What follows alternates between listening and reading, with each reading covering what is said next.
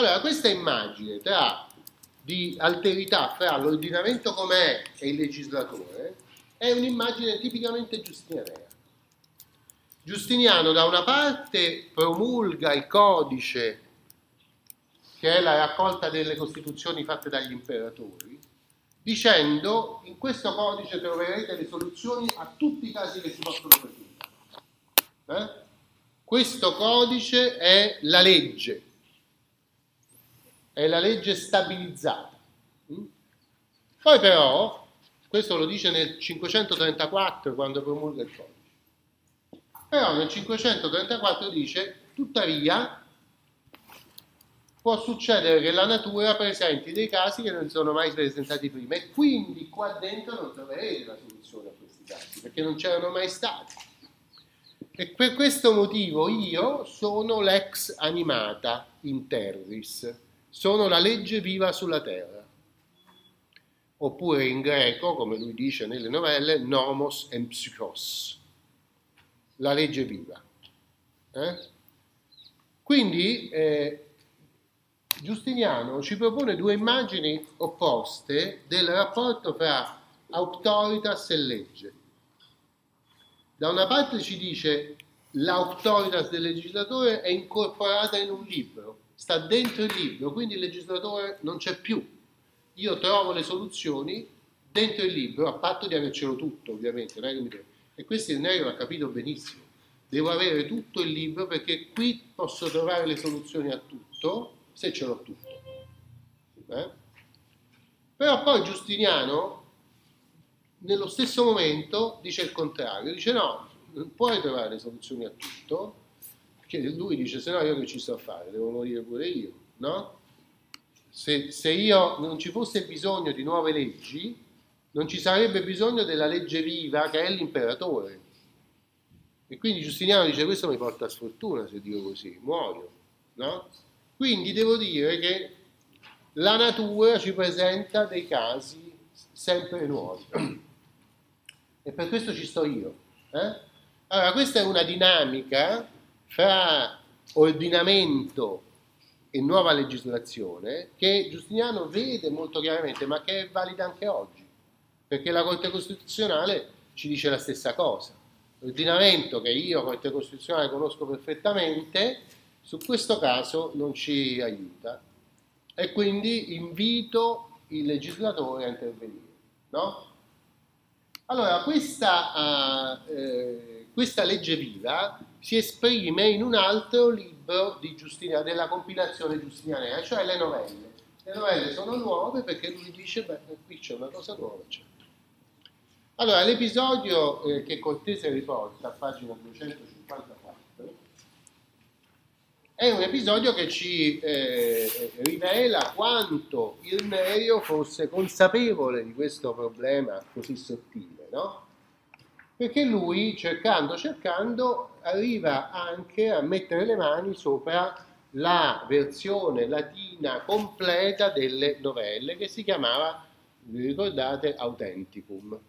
L'Authenticum è la traduzione in latino de, eh, di 134 novelle di Giustiniano, cioè quasi tutte, perché sono 162 se non mi sbaglio, quasi tutte tradotte in latino, parola per parola, con delle traduzioni molto brutte perché per non stravolgere le parole del legislatore, con grande rispetto per le parole del legislatore che aveva legiferato in greco, il traduttore dell'autentico conserva anche il costrutto greco, usando parole latine.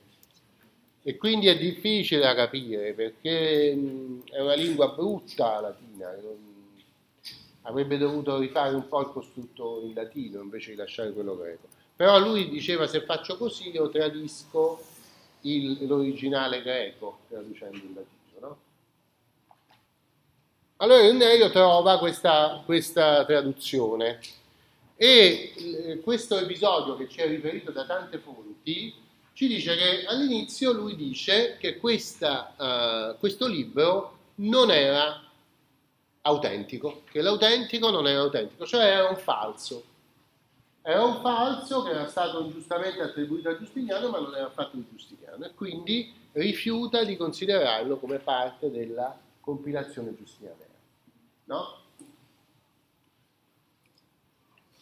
Cortese sottolinea il fatto che lui dà delle motivazioni plausibili, cioè dice perché è falso? Perché lo stile è tutto diverso dallo stile delle Costituzioni di Giustiniano che stanno nel codice. Certo che è diverso, quello innanzitutto l'aveva tradotto in quel modo pasticciato, e poi perché nel codice Triboniano, che era il redattore della compilazione, aveva ridotto le costituzioni levando il premio, la fine, tutte le parti inutili, lasciando soltanto le parti dispositive. E quindi è ovvio che lo stile era diverso. Cortese dice ma che bravo Irnerio che si rende conto dello stile diverso. Ma in realtà il motivo per cui, il secondo motivo che ci viene detto dalle fonti è molto più importante. Cioè, Irnerio dice perché questa compilazione delle novelle deve essere falsa? Perché Giustiniano ha messo un sacco di sforzo per fare il codice e ci ha detto che nel codice noi avremmo trovato le soluzioni a tutti i casi che si potevano presentare. E non è verosimile che lui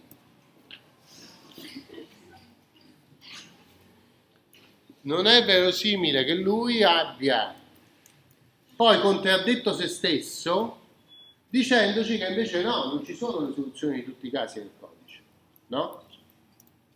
Quindi il problema di Ennio è quello della completezza vista da un professore, cioè già da un maestro della scuola, che vuole affermare il primato della scienza del diritto.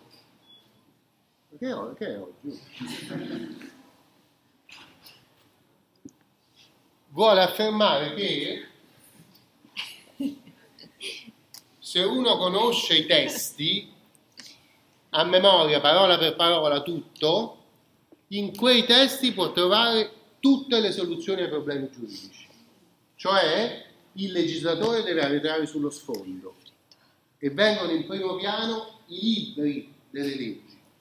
I libri si studiano a scuola col metodo scolastico che abbiamo visto sviluppato contemporaneamente a Parigi per la teologia mm? e grazie a questo nei libri troverò tutte le soluzioni. Cioè non occorre più, non occorre l'intervento legislativo L'idea è di ordinare il mondo attraverso l'intelletto e non attraverso nuove norme.